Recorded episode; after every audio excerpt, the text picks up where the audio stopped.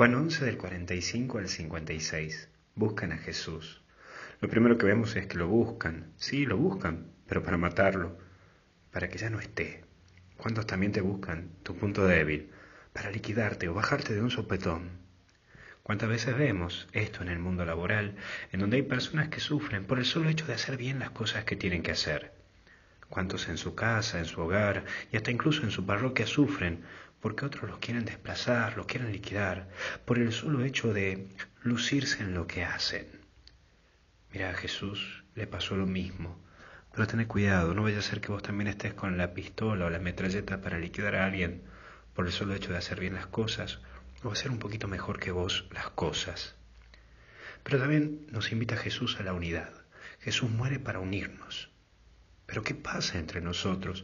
Debemos seguir trabajando y debemos trabajar para ser más fraternos entre nosotros, para relacionarnos más, para ser una iglesia fraterna. No podemos estar llevándonos como perros y gatos, pero bien después que nos estamos golpeando el pecho en misa.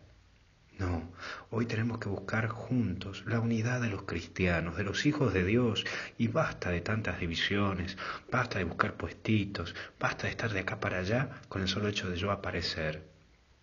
No andes salfiándote en la vida. Por eso hoy Jesús te invita al desierto. Jesús ante ello va al desierto, a buscar bajo perfil, no aparecer. Hasta que sí, hasta que llegue el momento. Vos y yo Debemos aprender esto, saber en qué momento aparecer y en qué momento desaparecer, con mucha humildad. Hay veces que es necesario que no aparezca uno tanto.